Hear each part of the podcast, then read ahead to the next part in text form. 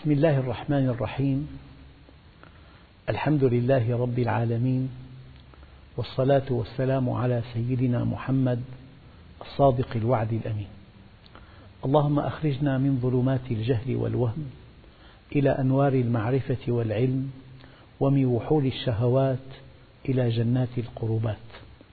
أيها الإخوة الكرام مع الدرس الخمسين من دروس سورة التوبة ومع قوله تعالى والمؤمنون والمؤمنات بعضهم أولياء بعض.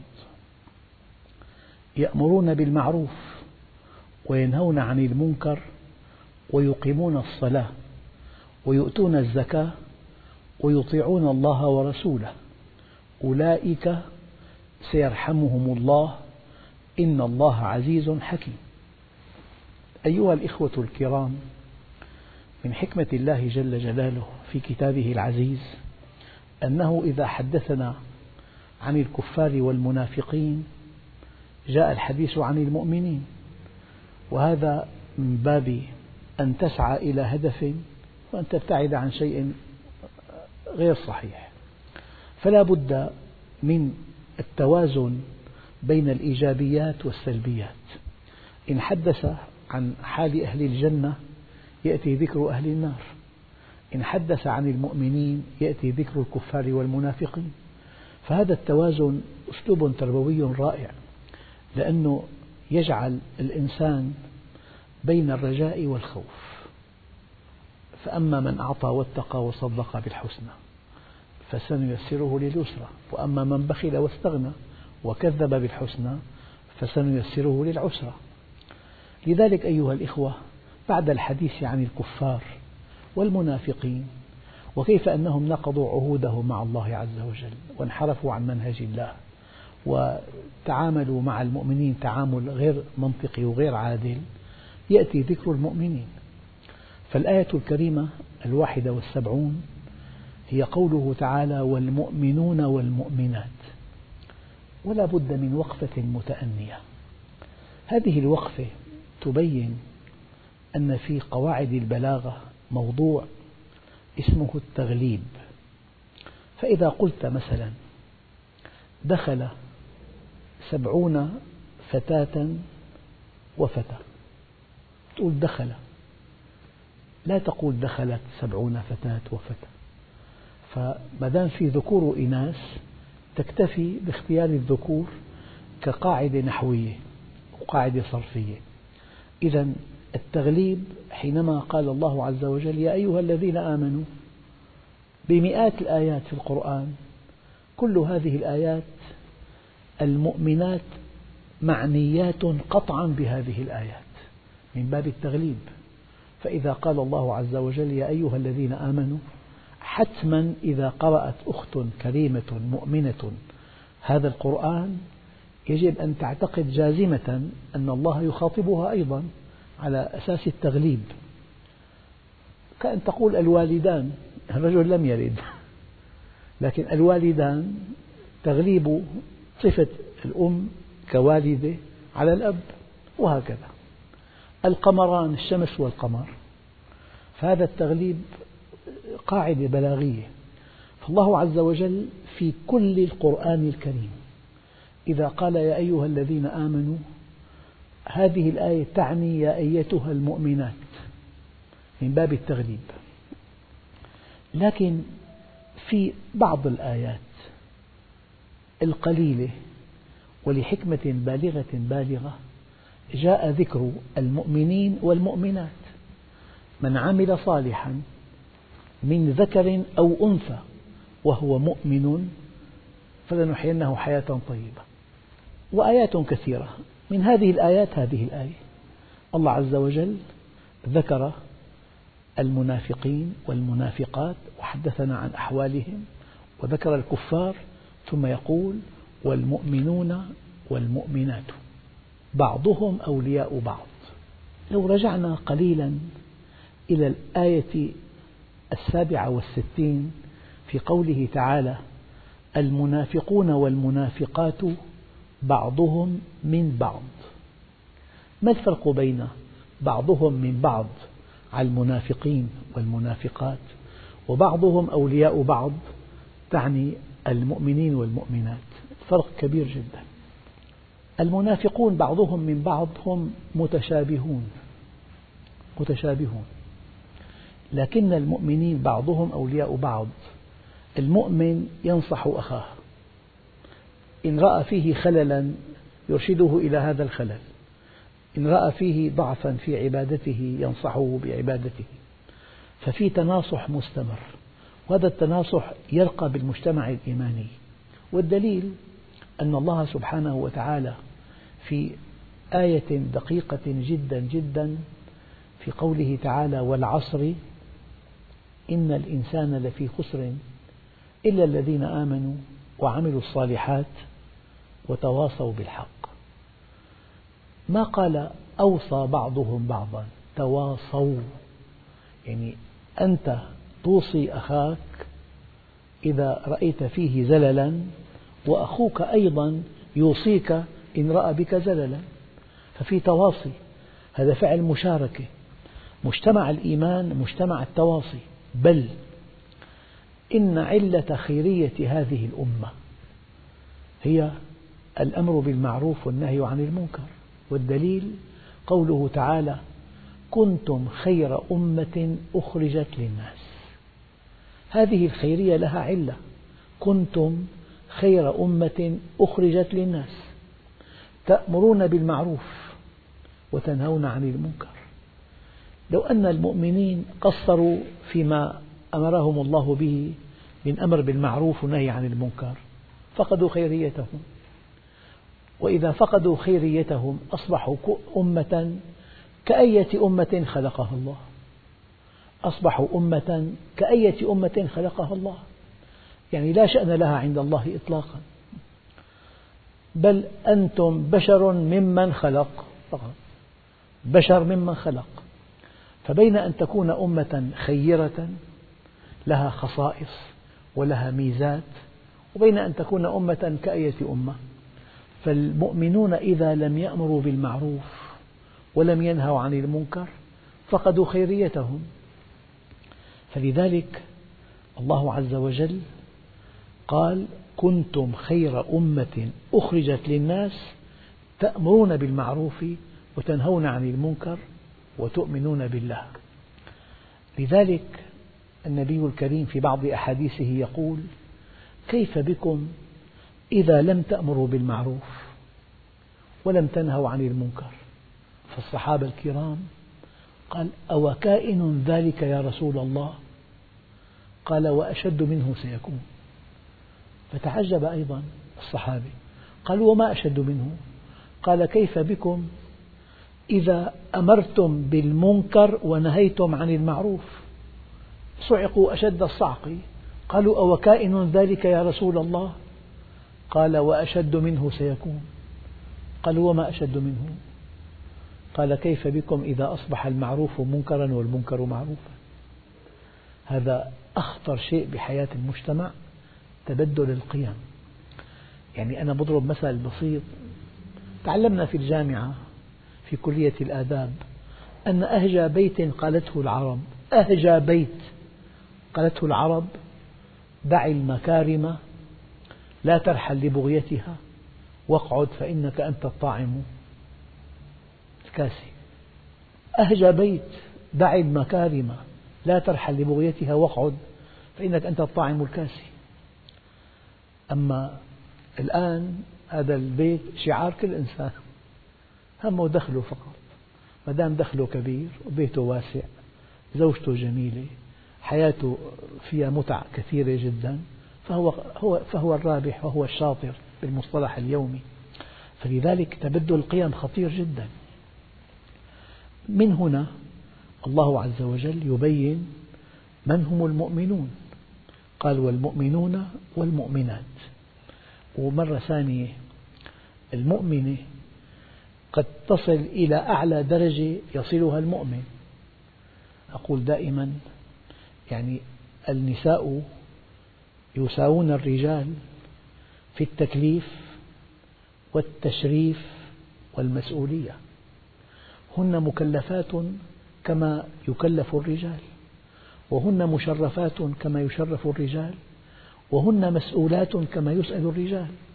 المرأة مساوية للرجل تماما في التكليف والتشريف والمسؤولية. فالمؤمنون والمؤمنات بعضهم أولياء بعض. الآية في الدرس قبل الماضي المنافقون والمنافقات بعضهم من بعض. بعضهم من بعض أي متشابهون. أما المؤمنون بعضهم أولياء بعض لأن الأمر بالمعروف والنهي عن المنكر من خصائص المؤمن. فإذا رأى في أخيه خللا أو خطأ أو تقصيرا بشكل مؤدب جدا وفيما بينه وبين أخيه فقط ينصحه. هذا المؤمن يستجيب لهذه النصيحة فيرتقي بعمله. فمجتمع الإيمان يرتقي دائما من خلال التناصح. في بعض الآثار النبوية المؤمنون بعضهم لبعض نصحة متوادون ولو ابتعدت منازلهم والمنافقون بعضهم لبعض غشش متحاسدون ولو اقتربت منازلهم. لذلك في رجل حلل سر المودة بين المؤمنين لأن الله عز وجل قال يعني المودة التي بين المؤمنين هذه من خلق الله عز وجل. فبما رحمة من الله لنت لهم. ولو كنت فظا غليظ القلب لانفضوا من حولك فاعف عنهم واستغفر لهم وشاورهم في الأمر. المودة بين المؤمنين وجعل بينكم مودة ورحمة. هي مودة؟ إن الذين آمنوا وعملوا الصالحات سيجعل لهم الرحمن ودا. هذا الود إما أنه بينهم وبين الله أو بينهم فيما بينهم بين المؤمنين. أيها الإخوة المؤمنون بعضهم أولياء بعض في تناصح في تعاون في تكاتف في تناصر. هذا المجتمع يعلو يقوى يتماسك يرقى باستمرار بسبب الأمر بالمعروف. وينبغي لهذه الأمة العربية التي شرفها الله بهذا الدين أن تعلم علم اليقين أنه في الوقت الذي تتخلى فيه عن الأمر بالمعروف والنهي عن المنكر تفقد خيريتها. إذا هي أمة كأية أمة. والمعنى الدقيق قوله تعالى وما كان الله ليعذبهم وأنت فيهم. يعني مستحيل وألف ألف ألف مستحيل أن يعذب المسلمون وفيهم رسول الله. ما معنى فيهم رسول الله؟ طبعا في حياة النبي الآية لها معنى لكن بعد انتقال النبي إلى الرفيق الأعلى الآية لها معنى آخر. يعني ما دامت سنة رسول الله مطبقة في حياة المسلمين هم في مأمن من عذاب الله. وما كان الله ليعذبهم وأنت فيهم. هذه المعاني مأخوذة من قوله تعالى والمؤمنون والمؤمنات بعضهم أولياء بعض الولاية أنت ولي أي تنصحني؟ أنت ولي ترشدني تساعدني تأخذ بيدي تتعاون معي. التناصح والتناصر والتعاون هي صفات المؤمنين. فمجتمع المؤمنين يرقى يرقى يرقى باستمرار ويرقى بأدب ما في تناصح علني فيما بينك وبينه. فما دام مؤمنا ما دام هذا الأخ مؤمنا وأنت مؤمن رأيت فيه خلل فبينك وبينه تنصحه يدع هذا الخلل له أجر ولك أجر. إذا مجتمع المؤمنين مجتمع ينمو مجتمع يسمو مجتمع يعلو. هذا معنى قوله تعالى والمؤمنون والمؤمنات بعضهم أولياء بعض. أما الآية التي قبل درسين شرحت المنافقون والمنافقات بعضهم من بعض بعضهم من بعض فمن شيء وأولياء شيء آخر. هم يأمرون بالمعروف ما المعروف؟ الله عز وجل أودع في فطرنا. أنت بالفطرة تحب الخير تحب الصدق تحب الأمانة. هذا بالفطرة لكن في صبغة أيضا. الفطرة أن تحب الأمانة ولو لم تكن أمينا.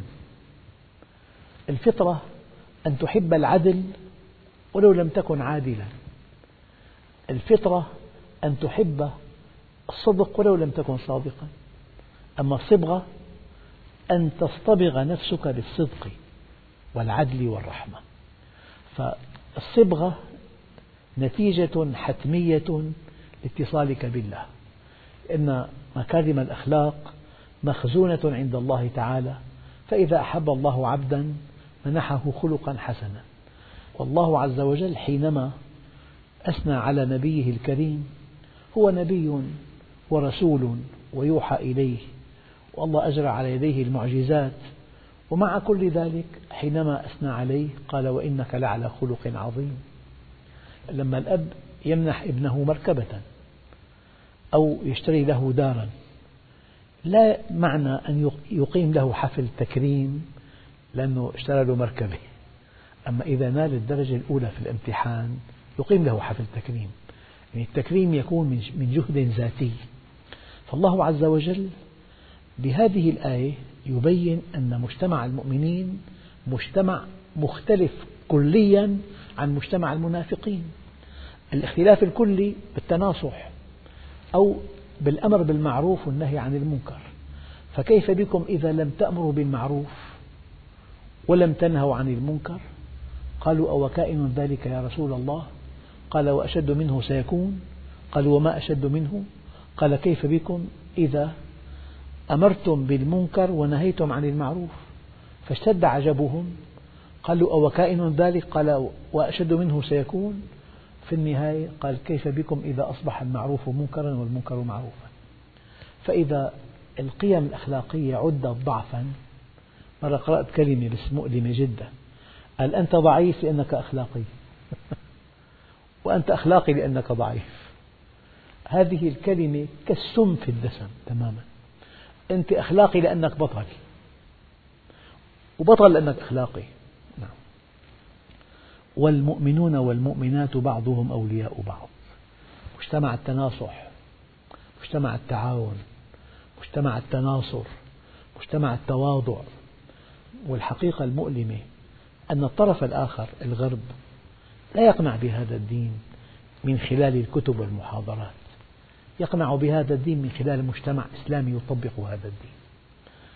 كما قيل أن القرآن كون ناطق والكون قرآن صامت والنبي الكريم قرآن يمشي.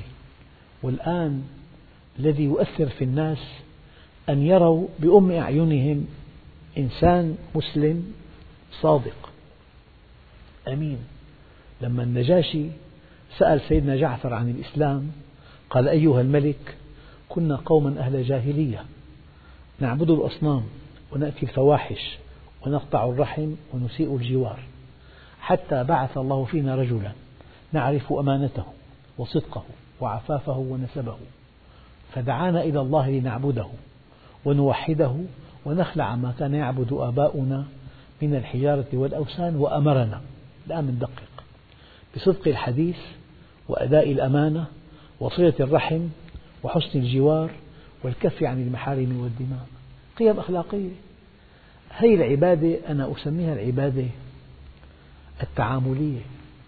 في عنا عبادة شعائرية كالصلاة والصوم والحج والزكاة وعندنا عبادة تعاملية وأنا إيماني القاطع في هذا الموضوع أن العبادة الشعائرية كالصلاة والصيام والحج لا تقطف ثمارها إلا إذا صحت عبادة تعاملية النبي الكريم سأل من المفلس؟ قالوا من لا درهم له ولا متاع. قال ليس كذلك. المفلس من أتى بصلاة وصيام وصدقة وقد ضرب هذا وشتم هذا وأكل مال هذا فيأخذ هذا من حسناته وهذا من حسناته فإذا فنيت حسناته طرحوا عليه سيئاتهم حتى يطرح في النار. هذا المفلس. يؤتى برجال يوم القيامة لهم أعمال كجبال تهامة. يجعلها الله وباء منثورا. قيل يا رسول الله جلهم لنا. قال إنهم يصلون كما تصلون ويأخذون من الليل كما تأخذون ولكنهم إذا خلوا بمحارم الله انتهكوها.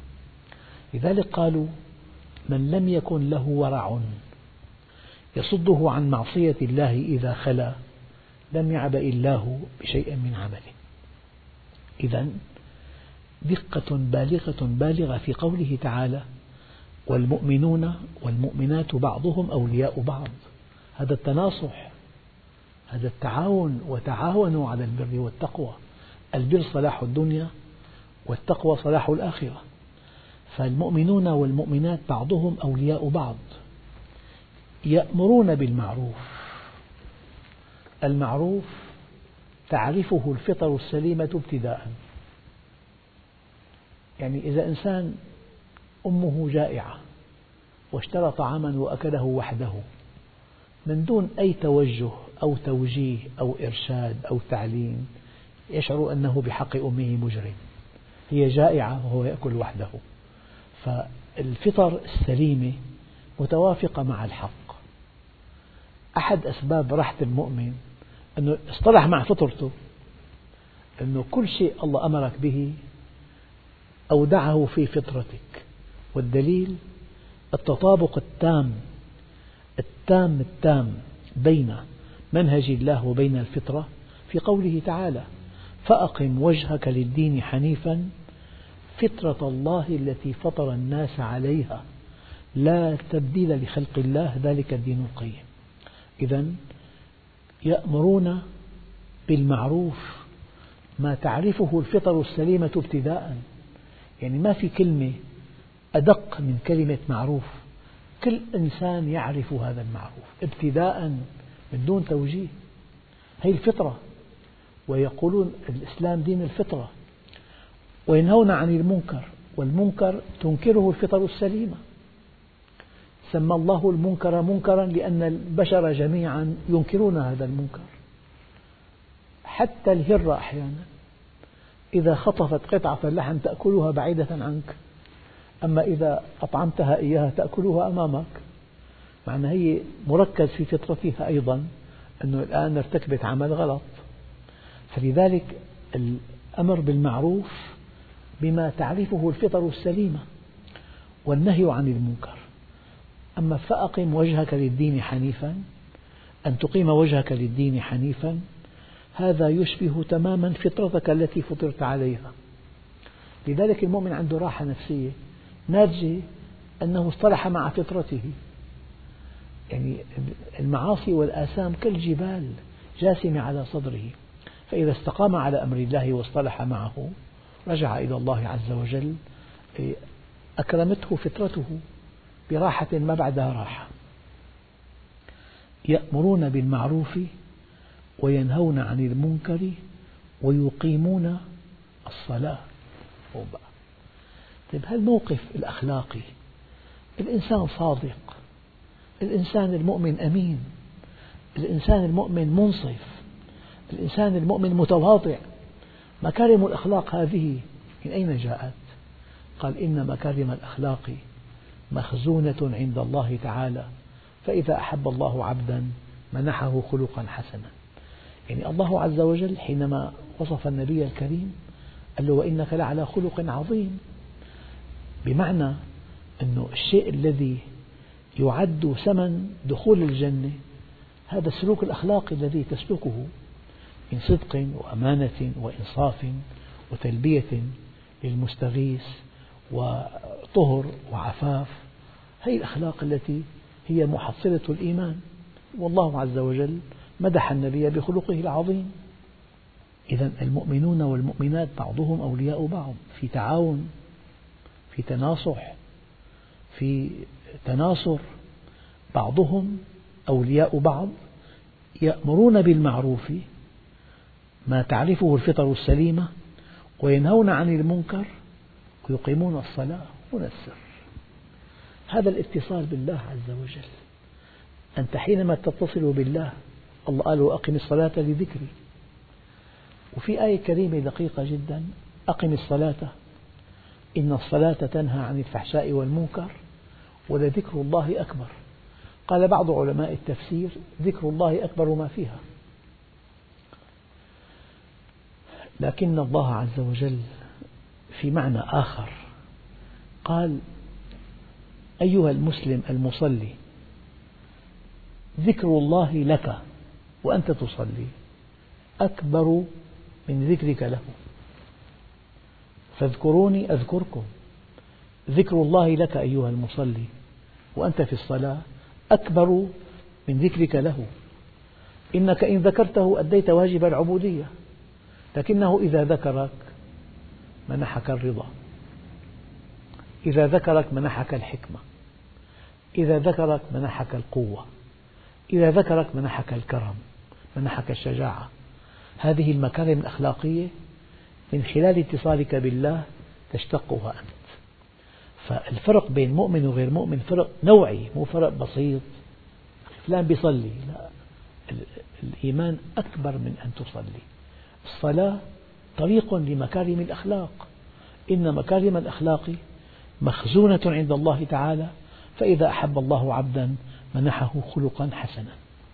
إذا يأمرون بالمعروف ما تعرفه الفطر السليمة وينهون عن المنكر ما تنكره الفطر السليمة ويقيمون الصلاة. الصلاة طريق هذا الكمال الذي وصلوا إليه. ويؤتون الزكاة. من أدق التعريفات أنك إذا اتصلت بالله سعدت. فجارك الفقير كي تعينه على أن يتصل بالله ينبغي أن تساعده. فإن ساعدته توازن واتصل بالله عز وجل. فأنت ينبغي أن تسعى كي تقيم هذه العلاقة مع الله أولا وأن تعين على إقامة هذه العلاقة مع عند الآخرين. عند الآخرين أن تلبي حاجاتهم. لذلك جاءت الصلاة والزكاة في معظم كتاب الله مقترنين. فيقيمون الصلاة ويؤتون الزكاة. يعني ما زاد عن أموالهم. وبالمناسبة الله عز وجل قال خذ من أموالهم صدقة. خذ من أموالهم صدقة تطهرهم وتزكيهم بها. الزكاة تطهر الغني من الشح. تطهر الفقير من الحقد. تطهر المال من تعلق حق الغير به. الزكاة تطهر الغني من الشح. والفقير من الحقد والمال من تعلق حق الغير به هي تطهرهم وتزكيهم بها.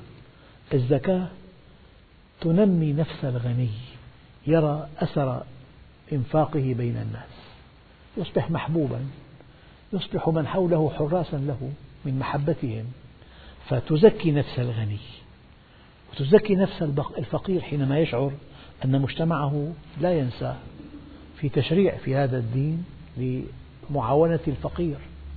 هلا والشيء الثالث تزكي هذا المال يزداد هذا المال بالإنفاق يمحق الله الربا ويربي الصدقات. إذا قال ويطيعون الله ورسوله في ماذا؟ في تفاصيل الحياة. لأن منهج هذا الدين العظيم منهج قوي منهج واسع جدا يبدأ من فراش الزوجية وينتهي بالعلاقات الدولية.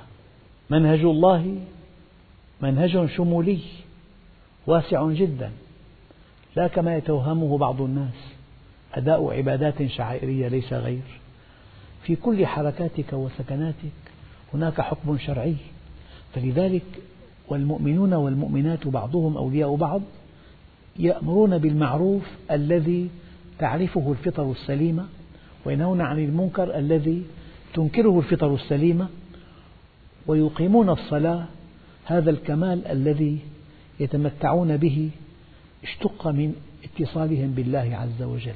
والدليل فبما رحمة من الله لنت لهم. يعني أنت حينما اتصلت بنا يا محمد امتلأ قلبك رحمة بهم.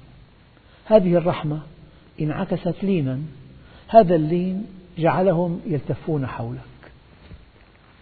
لو كنت منقطعا عنا لامتلأ القلب قسوة وانعكست هذه القسوة غلظة وفظاظة فانفضوا من حولك.